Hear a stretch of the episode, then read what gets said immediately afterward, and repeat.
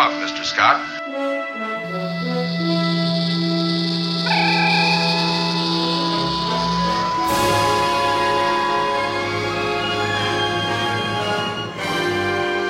Permission to come aboard, sir. Welcome to Now Playing's Star Trek Retrospective Series.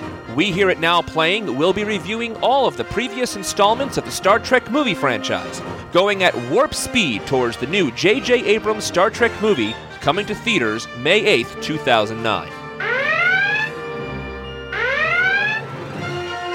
Bringing you the perspective of a Star Trek novice, a casual Star Trek movie fan, and a former hardcore Trekker, we will be providing spoiler filled critiques of this long running movie franchise.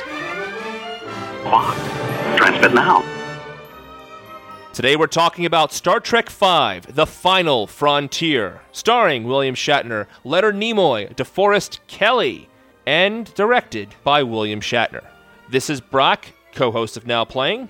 Stuart in LA.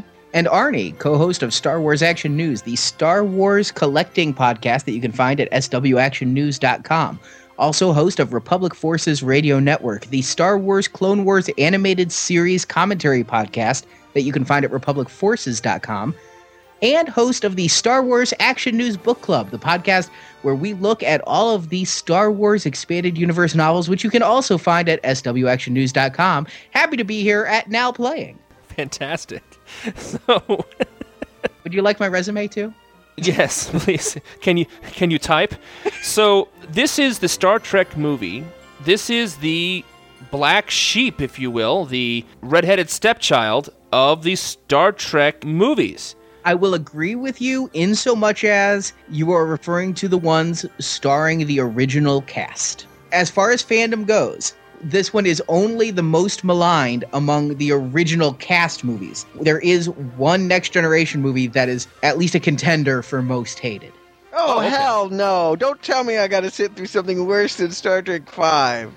Because I've only seen through 6. Yeah, I didn't like this one back in the 80s. We'll see about that when we get to that movie. Arnie, why don't we start with a plot summary? So when we ended Star Trek 4, the entire crew had reunited. Kirk was a captain again, and they'd just gotten the brand spanking new NCC 1701A Enterprise. Problem is, it's the hoopty of Starfleet. Even the doors don't work. And so instead of going out and exploring the galaxy, everyone goes on shore leave but Scotty, who's left to fix the lemon. No, But don't forget Uhura. Uhura chooses to stay as well.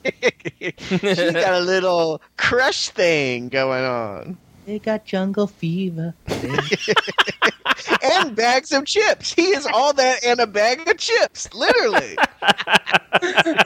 But then in the neutral zone, where Klingons, Romulans, and humans have decided to try to build a paradise planet in peace, a Vulcan, who we find out is Spock's half brother, his brother from another mother, who has embraced emotion, takes the planet hostage. And of course, Kirk is the only experienced captain. It's not that the Enterprise is the only ship this time, it's that Kirk is the only captain experienced enough to go deal with this situation in the neutral zone. But rather than giving him one of the functional ships in the sector, they send him out with the hoopty and a skeleton crew to go deal with this in the neutral zone. It turns out that it was all a plot, and the Vulcan named Sybok has brainwashed or converted. He's kind of like a televangelist, and he's gotten all of his hostages to go his way. He hijacks the Enterprise to go into the center of the galaxy, which is like a Tootsie Roll Pop. It's got a chewy center with a great barrier around it that must be breached. And when they get to the Tootsie Roll center of the galaxy, they find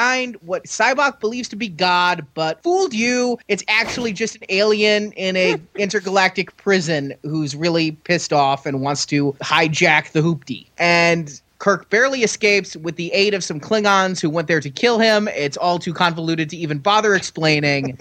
and credits roll with row, row, row your boat. All right. So, yeah. Let's just start at the beginning. I gotta say, the movie starts on that desolate planet Nimbus 3 with the Vulcan talking to that guy who's right out of Mad Max movies. And I loved the starkness. I loved the way it was shot. As the scene went on, we see the Vulcan and the credits roll. I thought that first scene was like, oh, interesting. Okay. I could not agree with you more because I, I will go in and I will state my bias. I really dreaded watching this movie again. Yeah. I, it was the first one I'd seen in theaters. It was coming out right when my Trekkium was in full force, and I saw it multiple times in theaters. I saw it like seven times in theaters. Oh my God. Yeah. He did. I saw them on your third attempt. I was the first one to tell you it was a bad movie.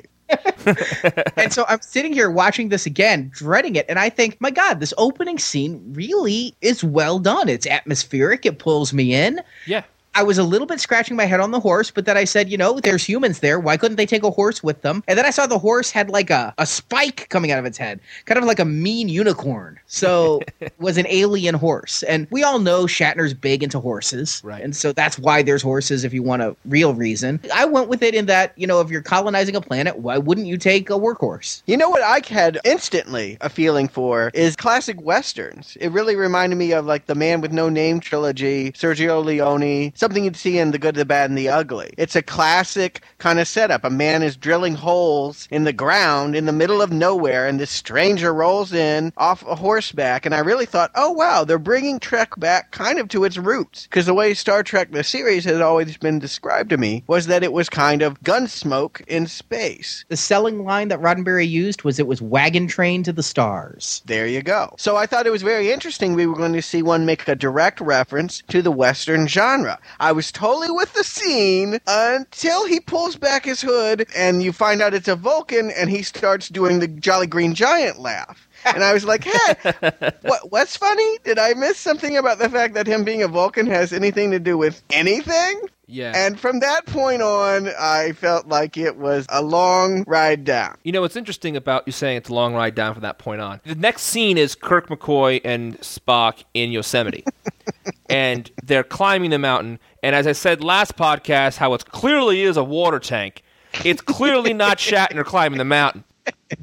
Not until the dialogue happens in that scene do I really start going off because I didn't mind watching the Mission Impossible 2 opening. I didn't really mind Spock's floating up there with the boots. I mean, and is it just me or is McCoy becoming more and more like Ralph Furley every movie? This time he actually had the bandana tied around his neck.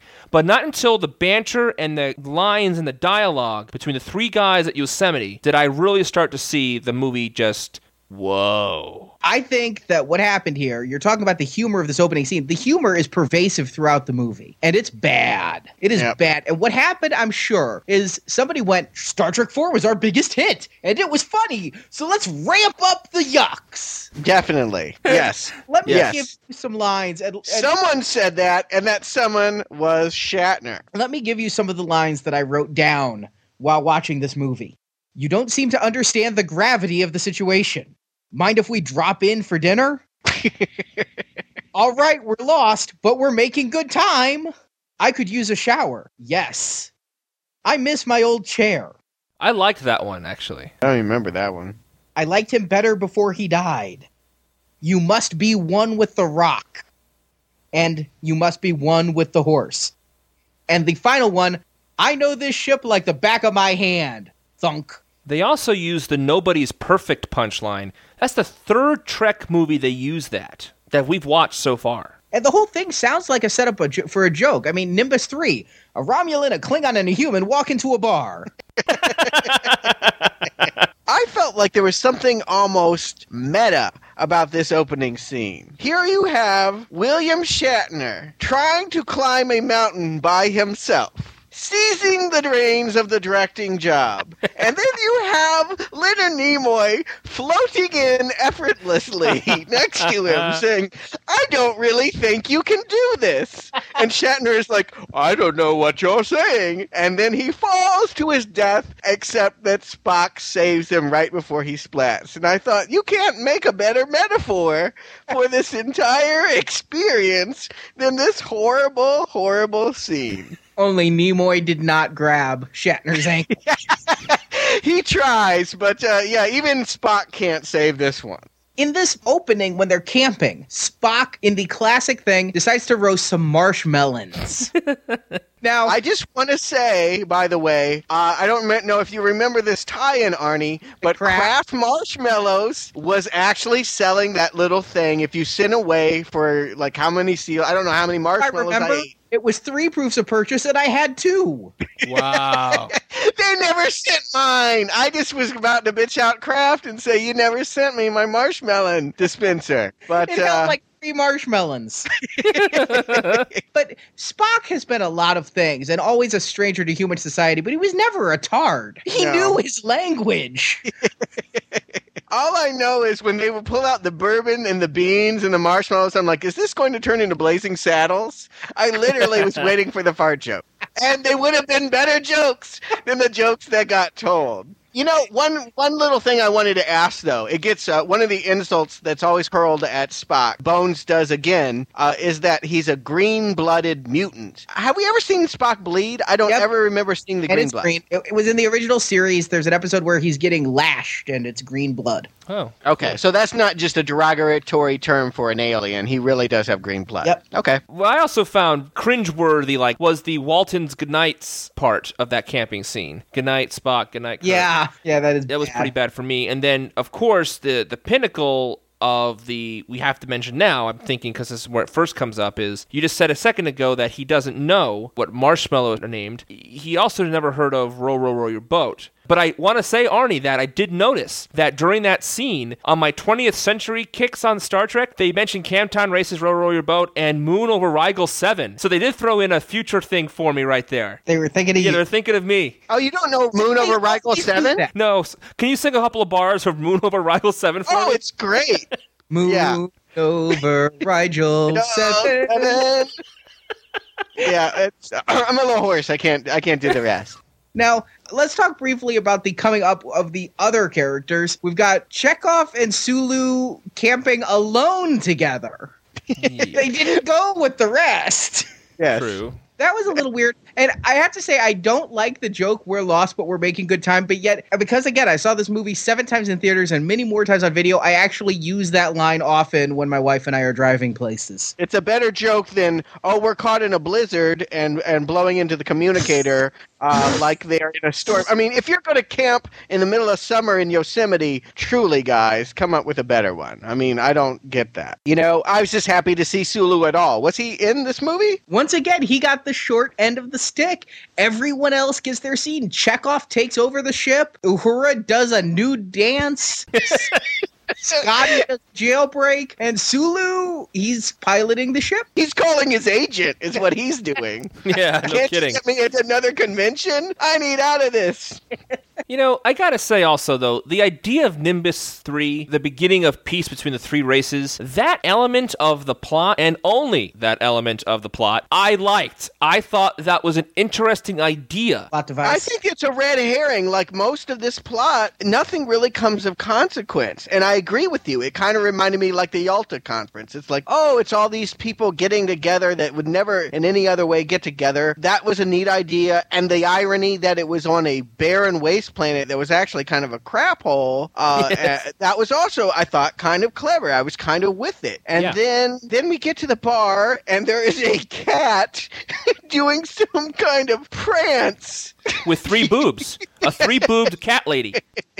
And I knew I wanted to beam off as quickly as possible. In the novelization, which I haven't read since the 80s, but I remember well, it was said that this was the great experiment, but it had failed. And they were taking the drunkards of each society's military and throwing them there, which is why you have that Peter O'Toole looking guy and the David drunk- David Warner. The drunk Klingon and the Romulan chick who shows up, she was supposed to actually be like a up and coming go getter. Not that these characters have any development in the actual screenplay, but in the book, it was like she was there to do some good and comes there and finds these drunk, fat, lazy slobs. Can you explain to me what a Romulan is compared to a Vulcan or a human? What makes them Romulan? Like, what is their facial or physical whatever?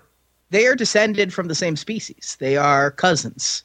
but the Vulcans, Vulcans. embraced logic, whereas the Romulans went off and embraced a very militaristic uh, Spartan lifestyle. And so the Romulans are very war oriented, very conquering, but they do have emotions, whereas the Vulcans are the science. Okay, but how can you pick out a Romulan from a proverbial lineup? Well, in the next generation, they have more pronounced eyebrows. They have kind of an eyebrow ridge. In the original series, they looked virtually identical To what? to Vulcans. So they have pointy ears. Yes, they have pointy ears. She looked like Tia Carrere to me. I, I didn't even know who, if she was a Romulan or a human. Yeah, she was supposed to be a Romulan, but that never Yeah. pays off anyway because the Klingons go to Nimbus 3, the Federation goes to Nimbus 3, the Romulans, they're never in this movie again. You it could have just been a Klingon human neutral zone. There didn't need to be a Romulan there at all. That said, getting back to what you were talking about, it's a very cynical setup, and I think that's what surprised me about it was that I was like, Star Trek doesn't usually have this kind of cutting misanthropic quality, like, oh, we created a planet for, of peace, and it ends up being a dump. You know, you would think that he would be much more utopian in that conception. I have to ask, it didn't really look from the credits like he was very involved in this movie. Do you know, Arnie, how involved Roddenberry was? Not only did I read the novelization of this when this movie came out, I read the making of book written by William Shatner's daughter. And I mm. remember Wow. one thing specifically from that making of book. Roddenberry didn't even know the movie was being made until it was mm. well into production.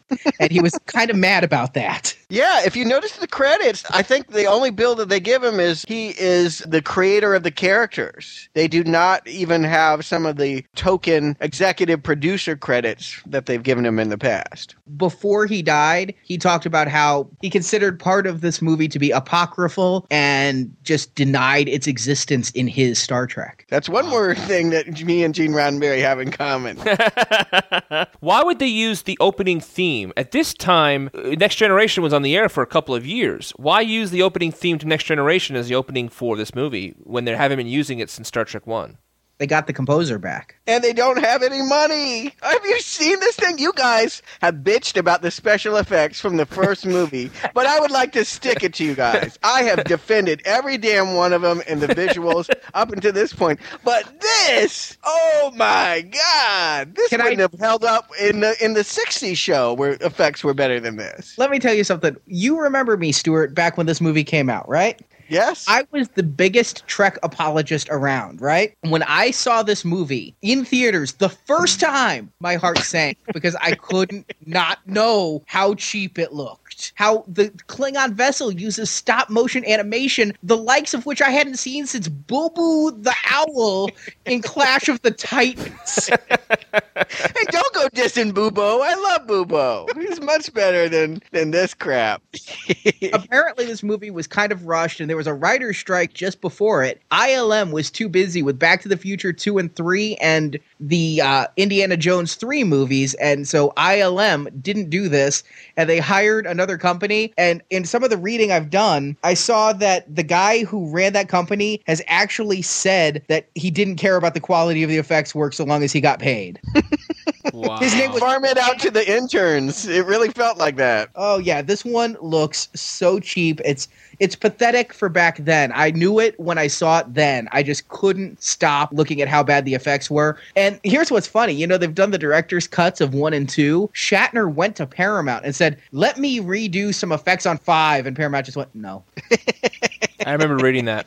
Yeah. But you know, that one really stands out to me beyond anything else was when they're in the elevator shaft later in the movie. You know, Spock's in the boots and the two of them are hanging on to Spock. He's on a rod or something, right? If he isn't, then the cinematographer should be shot for shooting be him shot. so that it looks like there's a groove right behind him where a platform Yes. or some kind of harness would attach. And Not only that, I thought they had beamed the Three Stooges on board. I mean, literally in that moment, I'm like, Spock does look like Moe. I was like, haven't it really become this? let me just say though, I found this interesting when I was doing research for this. I didn't know about this. Is that at the end, Shatner was supposed to fight a giant rock monster. This is something they put in Galaxy Quest ten years later. Yes. that uh, monster, but here Shatner was supposed to fight a rock monster. They actually shot some footage of a guy in a rubber rock suit. Wow. bad that they just skipped it.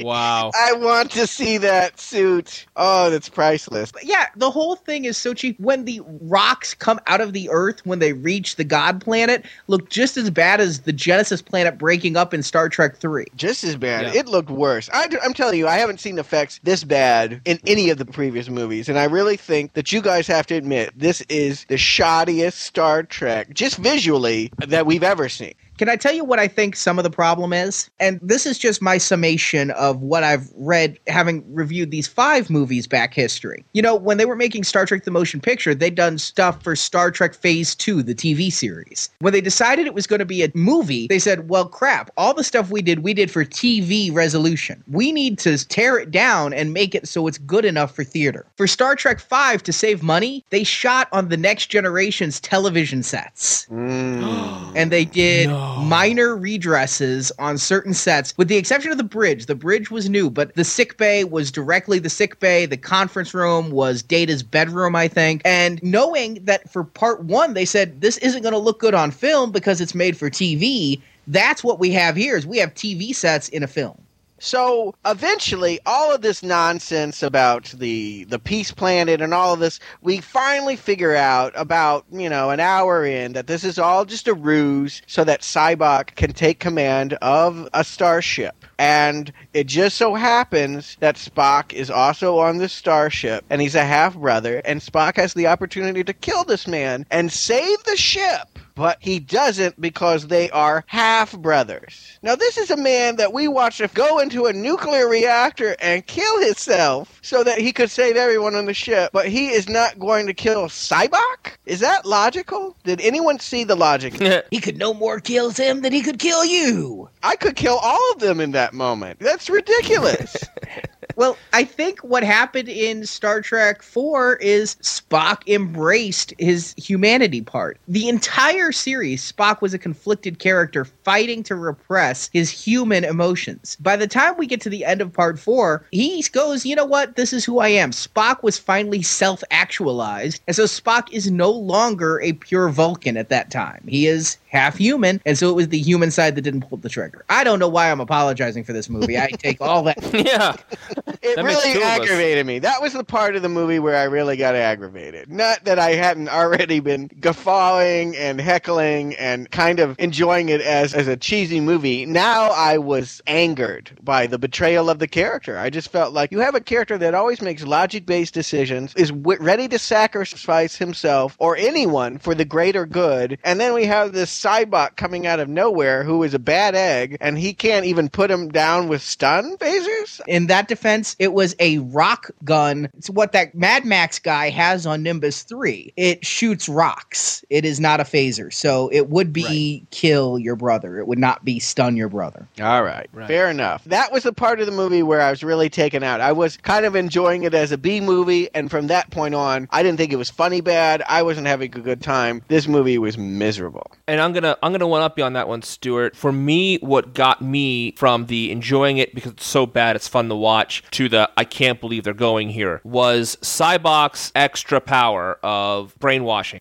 I do not like brainwashing plots. In fact, I would go so far as saying I hate brainwashing plots because when they have the three peace people, Romulan, Klingon, and the human, and I'm like, why are they going along with Sybok? And then they explain it when he gets on the ship, and then Sulu and Uhura get in on it too, and then they had that whole scene with Spock and McCoy's backstories. We'll probably talk about that in a second. I hate brainwashing. I think it's a cheap way out, and I find it really annoying that they went there. So as soon as I saw it was brainwashing, I'm like, I'm done. I can't give this movie any more chances to make it fun for me. And then it still keeps getting worse and worse after that. Yeah, essentially, it's maybe a little bit more complicated in brainwashing in that I think what you're supposed to take away from it is that Sybok can literally suck the pain out of you. And you are so elated by the feeling of euphoria that you kind of fall in love with him and will do whatever he says because he took away your pain. And so we have Spock reliving some birth trauma and Bones, you know, watching his father die again. Also, that we can have this very indulgent scene, yet another one, I should add, of Kirk grandstanding and saying, I need my pain. Well, you got it. It's painful. So we see Spock's death and birth in this series. How interesting. I didn't mind the Bones scene as much as I minded the Spock one. I thought it was extremely melodramatic and it kind of felt like ER in a bit. But on the other hand, I mean, if you want to be apologetic to the Bones character, it does explain some reasons why he's so bitter and things like that. It's the Superman defense, you know, all those things I can do, all those powers, and I couldn't even save him, that they even bring up in Attack of the Clones with Anakin. It's the same kind of thing. I can save people's lives, but I can't save the lives of the people I love. And that's uh, probably a, a strong burden to bear, but it wasn't done well Yes. in the, in the movie. Correct. So it fell ultimately fell false, but an interesting idea for that being the reasons McCoy, part of the reason McCoy is such a bitter, bitter man. Oh yes, let me be clear. I didn't have a problem with that as a dramatic device. I had a problem with the way it was staged, watching it, these dreary long scenes. It was boring. I mean, this movie ground to a halt after uh, Sybok gets on the ship. I think that this entire movie is a series of dominoes of moments where it gets worse. I mean, we we started this podcast saying that scene with the horse at the beginning, we really had promise. And I have little notes here of moments when I thought things went bad.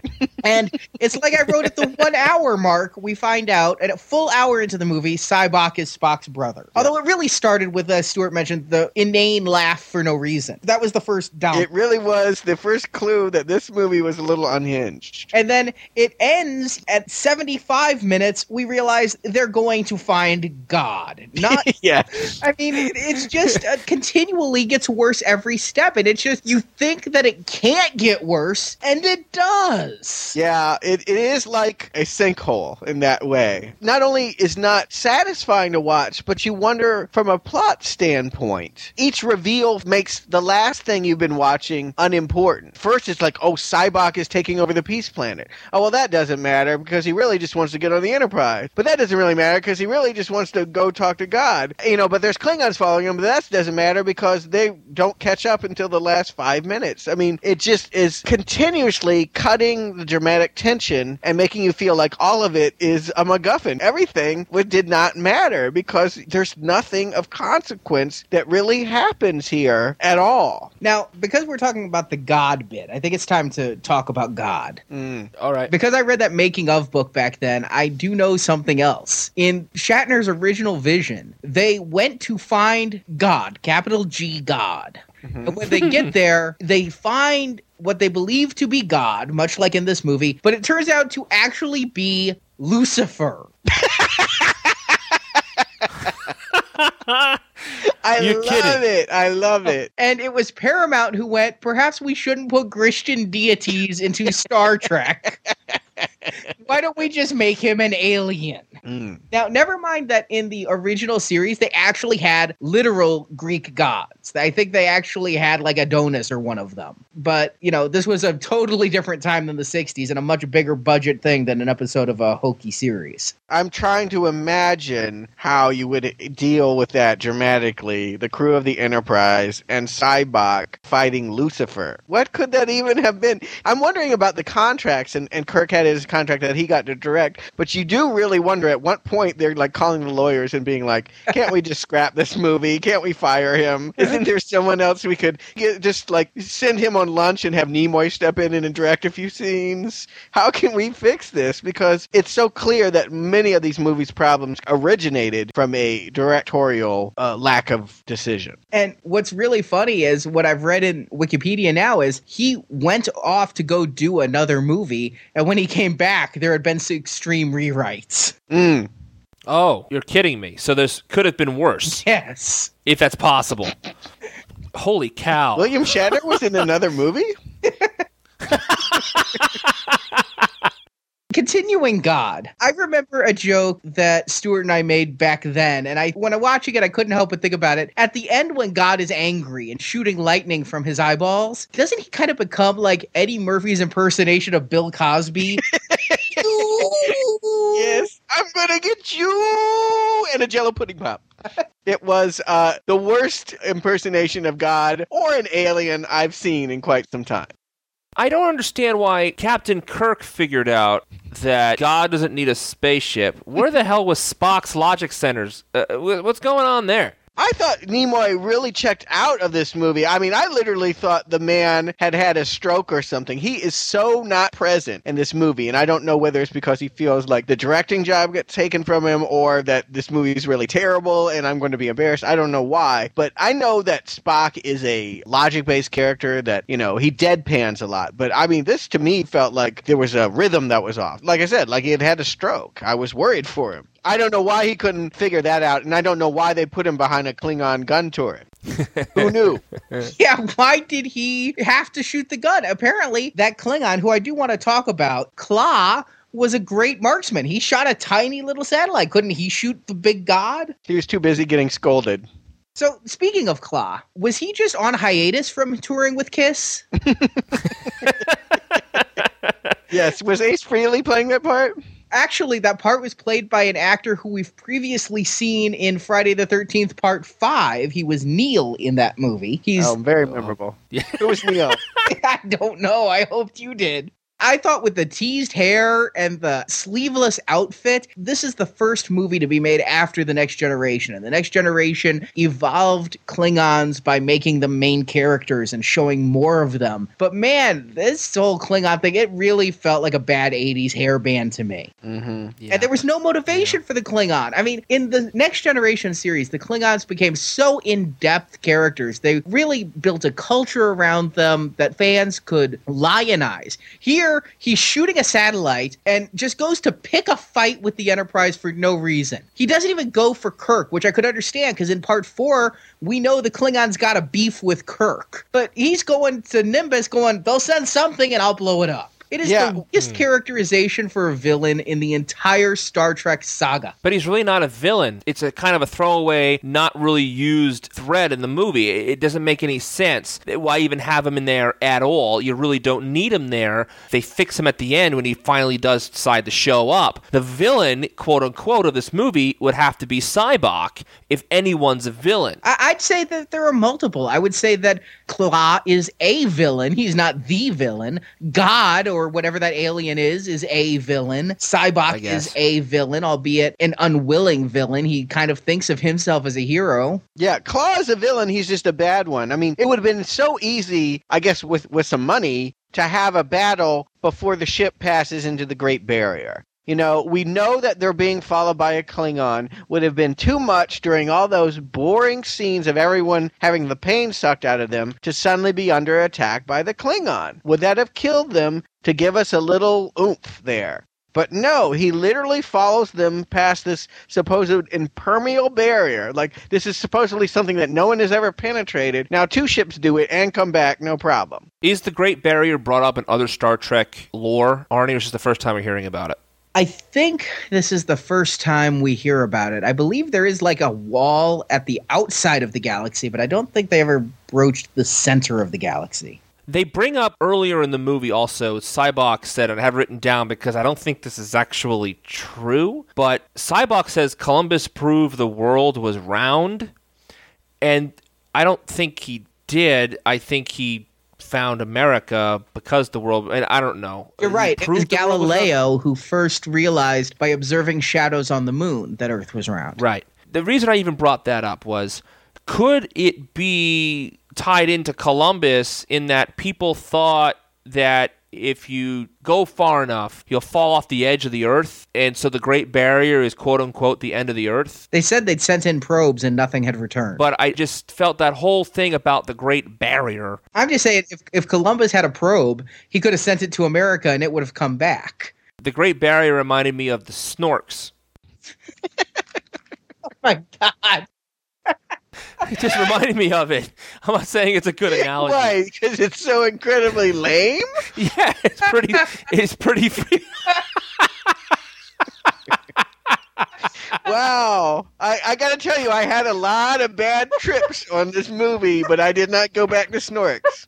Even at its worst, which I would say was Uhura doing a fan dance on a desert 52 years too late. That even then I did not think it had hit Snork's depths. But do tell how how like Snorks. For those that don't know, uh, because I don't think they lived long in pop cultural memory, Snorks were a ripoff of Smurfs that had little um, breathing tubes on their heads because I think they were underwater. and Underwater, uh, yeah. And, the only reason I thought it was like because I somewhere in the vague recesses of my brain there was a story about like the Great Reef or something. You can't go beyond the Great Reef. It's like beyond the limits, the outer limits, whatever.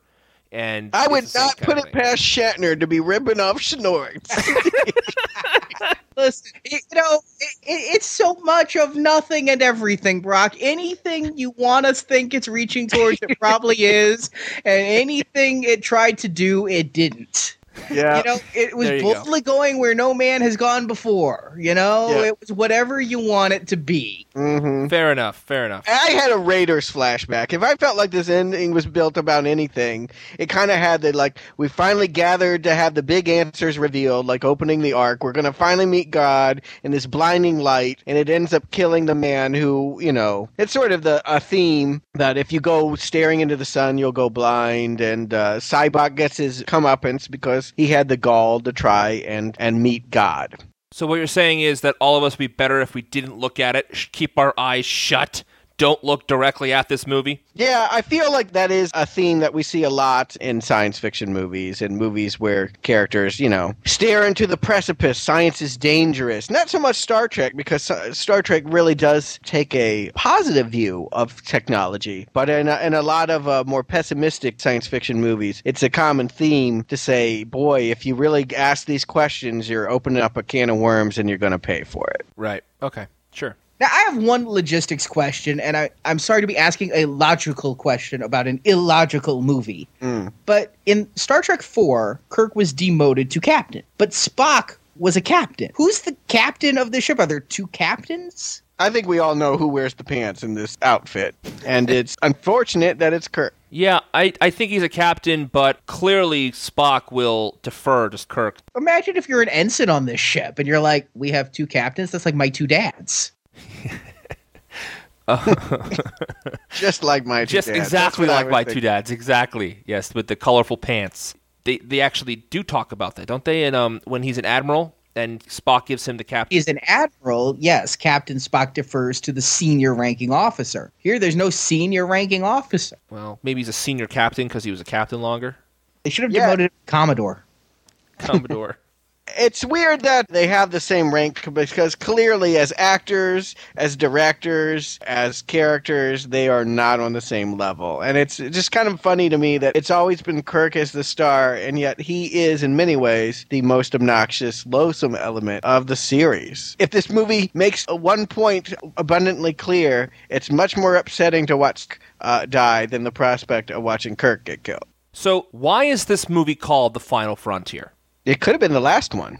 It They- should have been the last one. They talked about it for a couple different ones. I think they said that part two was supposed to be called The Undiscovered Country. That they're at a loss for titles. My question is, they're just using arbitrary titles now? Yeah, that's no what I'm saying. Is they're just they're Oh. just pulling them. They're just pulling them. You know, they they got it lying around. The next generation was out there. It was the heir apparent. Honestly, this was going to be the last original cast Trek movie because it did so abysmally. The only reason we got another original cast movie was because the 25th anniversary of Trek was rolling around. Paramount wanted something to capitalize on it, and the next generation was too successful to tear down to make into a movie. I and see. so that was the only reason we got part six. So at the time, I remember thinking this is the last one. But if this one had been kick ass, nobody would have been calling for their heads. We would still wanted that, that old generation in the movies. Next generation, very cool. I did watch the series, but it was TV. And when you went to the movies, you wanted to see the original cast. But this movie did a great job of making you feel like, wow, they need to be put out to pasture. It's too mm-hmm. it's too long. They looked feeble, they looked foolish, they looked like they needed to go back to the Genesis planet because was. It's just too long in the tooth. Let me Yeah. just That say, fan dance, I'm telling you, that fan dance just made me. I mean, I knew that should not have happened. I read a quote from one of the writers who said that he went to one of the producers and said, What if we have Uhura do a sultry dance to disarm the enemies? And the writer was shocked as hell when the producer said, Sure.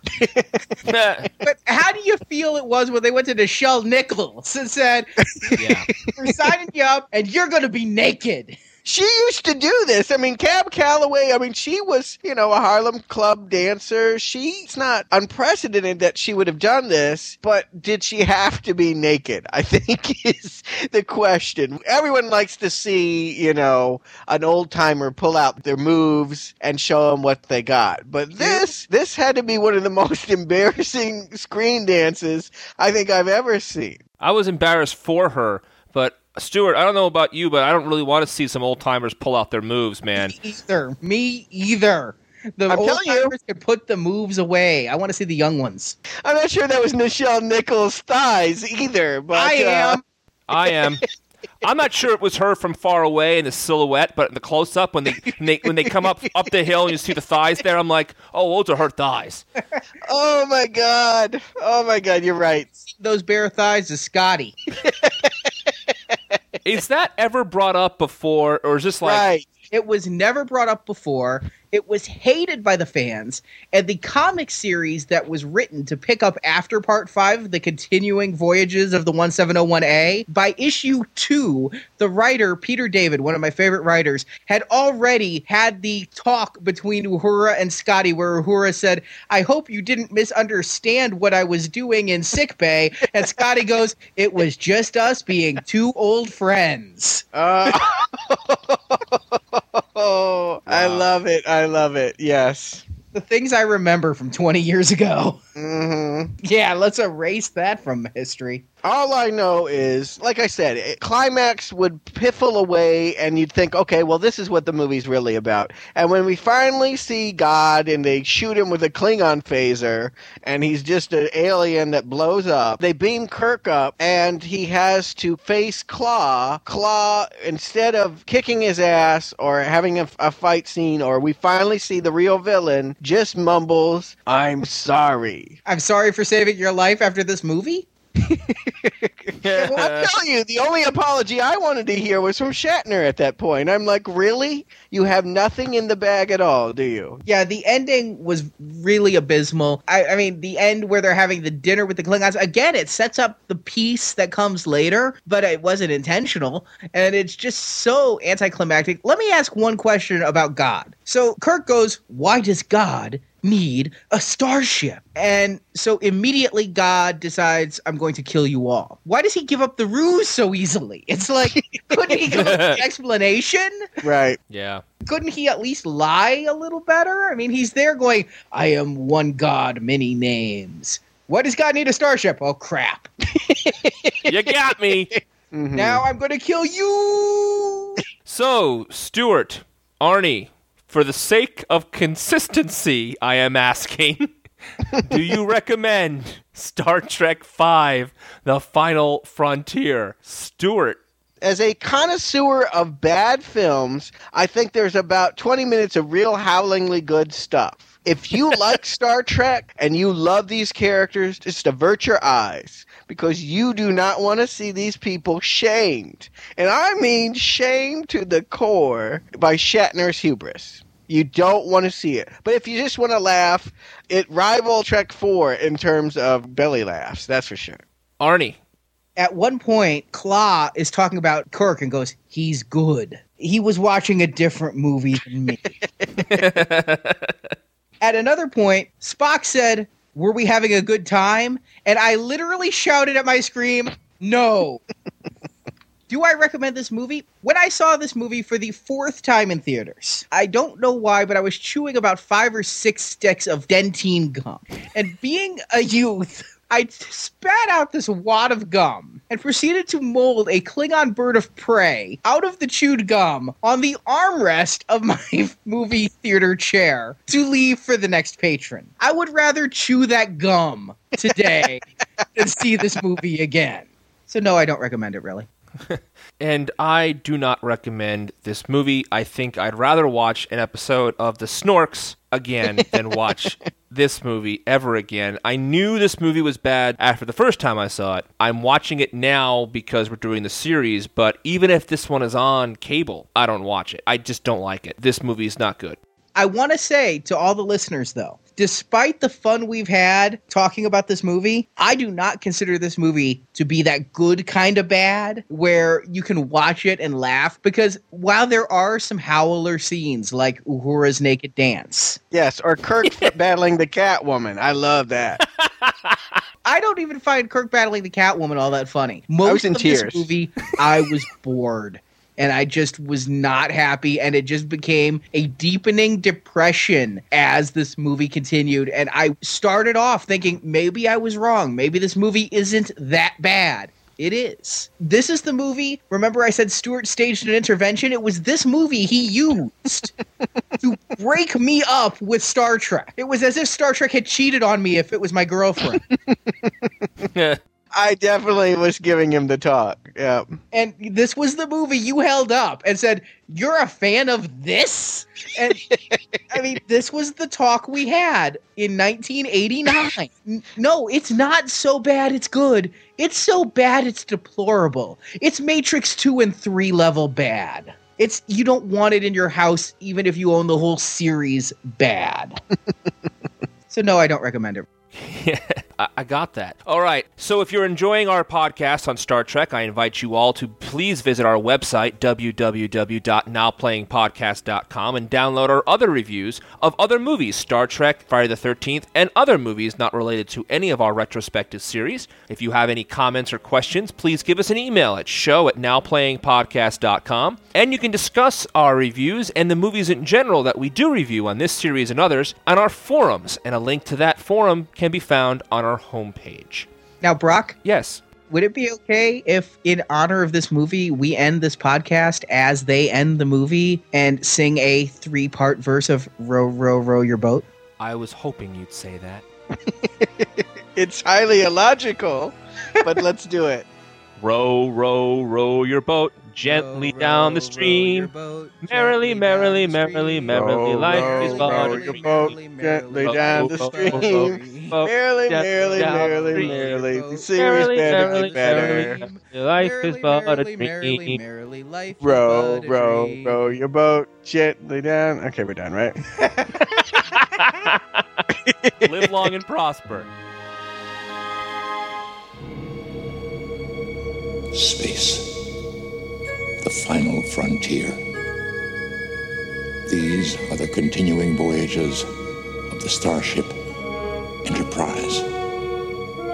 Her ongoing mission to explore strange new worlds, to seek out new life forms and new civilizations, to boldly go where no man has gone before.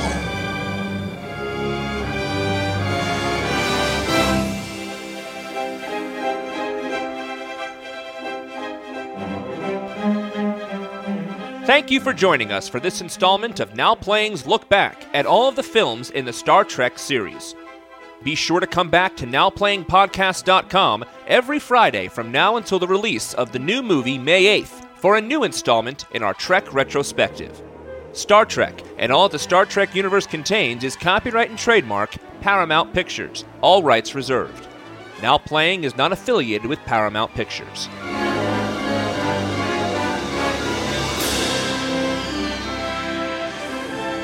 Gentlemen, your work today has been outstanding. I intend to recommend you all for promotion in whatever fleet we end up serving. Now Playing is a production of Inganza Media Incorporated, copyright 2009, all rights reserved. Even then, I did not think it had hit Snork's depths. But do tell, how how like Snorks? I'll mute myself so you guys don't hear laugh. I'm still laughing over here because I can't believe I just said that. Um, just came out. For those that don't know, uh, I- because I don't think they lived long in pop cultural memory, Snorks were a ripoff of Smurfs